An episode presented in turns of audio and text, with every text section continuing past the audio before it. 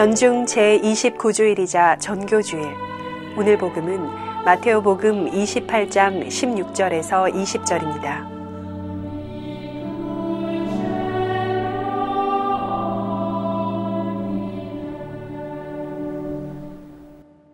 마테오가 전한 거룩한 복음입니다. 그때 열한 제자는 갈릴레아로 떠나 예수님께서 분부하신 산으로 갔다. 그들은 예수님을 뵙고 엎드려 경배하였다. 그러나 더러는 의심하였다. 예수님께서는 그들에게 다가가 이르셨다. 나는 하늘과 땅의 모든 권한을 받았다. 그러므로 너희는 가서 모든 민족들을 제자로 삼아 아버지와 아들과 성령의 이름으로 세례를 주고 내가 너희에게 명령한 모든 것을 가르쳐 지키게 하여라. 보라, 내가 세상 끝날까지 언제나 너희와 함께 있겠다. 주님의 말씀입니다.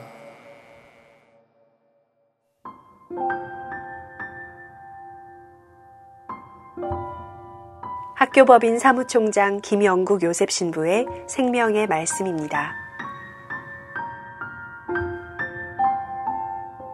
어린 시절의 추억들 가운데에는 간혹 잘 보존된 사진처럼 생생하게 기억되는 일이 있습니다. 초등학교 다니면서 복사단 활동을 열심히 했습니다. 그땐 정말 성당 다니는 것이 신나고 즐거운 일이었습니다. 그래서 이때만큼 선교의 열정이 강했던 적도 없었던 것 같습니다. 동네 친구들을 종종 성당에 데리고 가곤 했는데 이럴 때면 시합 때 김연아 선수처럼 성당 마당에 있는 성모상 앞에서 보란 듯이 성호를 긋고 오른 무릎을 꿇는 등 과장된 행동도 하곤 했습니다. 그 친구들에게 성당이 얼마나 재밌고 즐거운 곳인지를 알리고 싶었고, 그리고 성당에서 함께 놀고 싶었던 것입니다. 베네딕토 교황님은 제2차 바티칸 공의회 선포 50주년을 맞이하여 신앙의 해를 선포하면서 공의회의 근본 취지를 기억하며 신앙의 참된 의미를 재확인하고 그 기쁨을 이웃들과 함께 나누자고 권고했습니다. 오늘은 이 신앙의 해의 막바지에 맞이하는 전교주일입니다. 프란치스코 교황님도 전교주일을 맞이하여 같은 취지의 말씀을 하고 있습니다. 교회는 단순히 복지기관이나 NGO가 아니라 그리스도를 만남으로써 얻게 되는 구원의 기쁨을 이웃들에게 전하는 이들의 공동체라는 것입니다. 그러니까 선교란 특정한 사람들에게 주어진 일이 아니라 교회 구성원 모두가 신앙으로부터 우러나오는 내면의 기쁨을 그리스도를 알지 못하는 이웃들과 함께 나누는 행위입니다. 본성상 선교하는 교회라는 말은 바로 이를 두고 하는 말입니다. 오늘의 복음에서 주님께서는 세상을 떠나시기 앞서 당신 복음 선포의 출발지인 갈릴레아로 제자들을 부르시어 당부의 말씀을 남기십니다.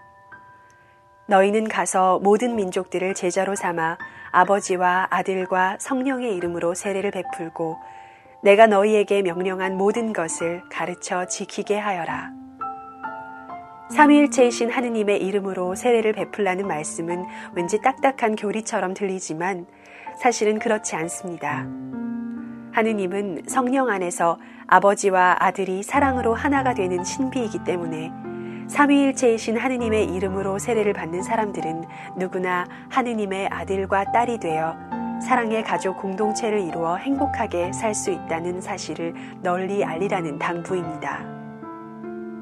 성당에 다니는 것은 단순히 삶의 지혜나 마음의 안식을 얻기 위해서가 아니라 하느님을 모시고 하나의 커다란 가족을 이루어 살아가는 것을 의미합니다.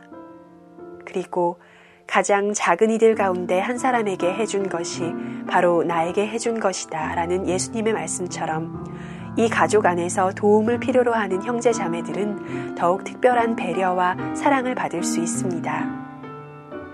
친구야 함께 놀자 하는 마음으로 이웃에게 이 기쁜 소식을 전해야 합니다.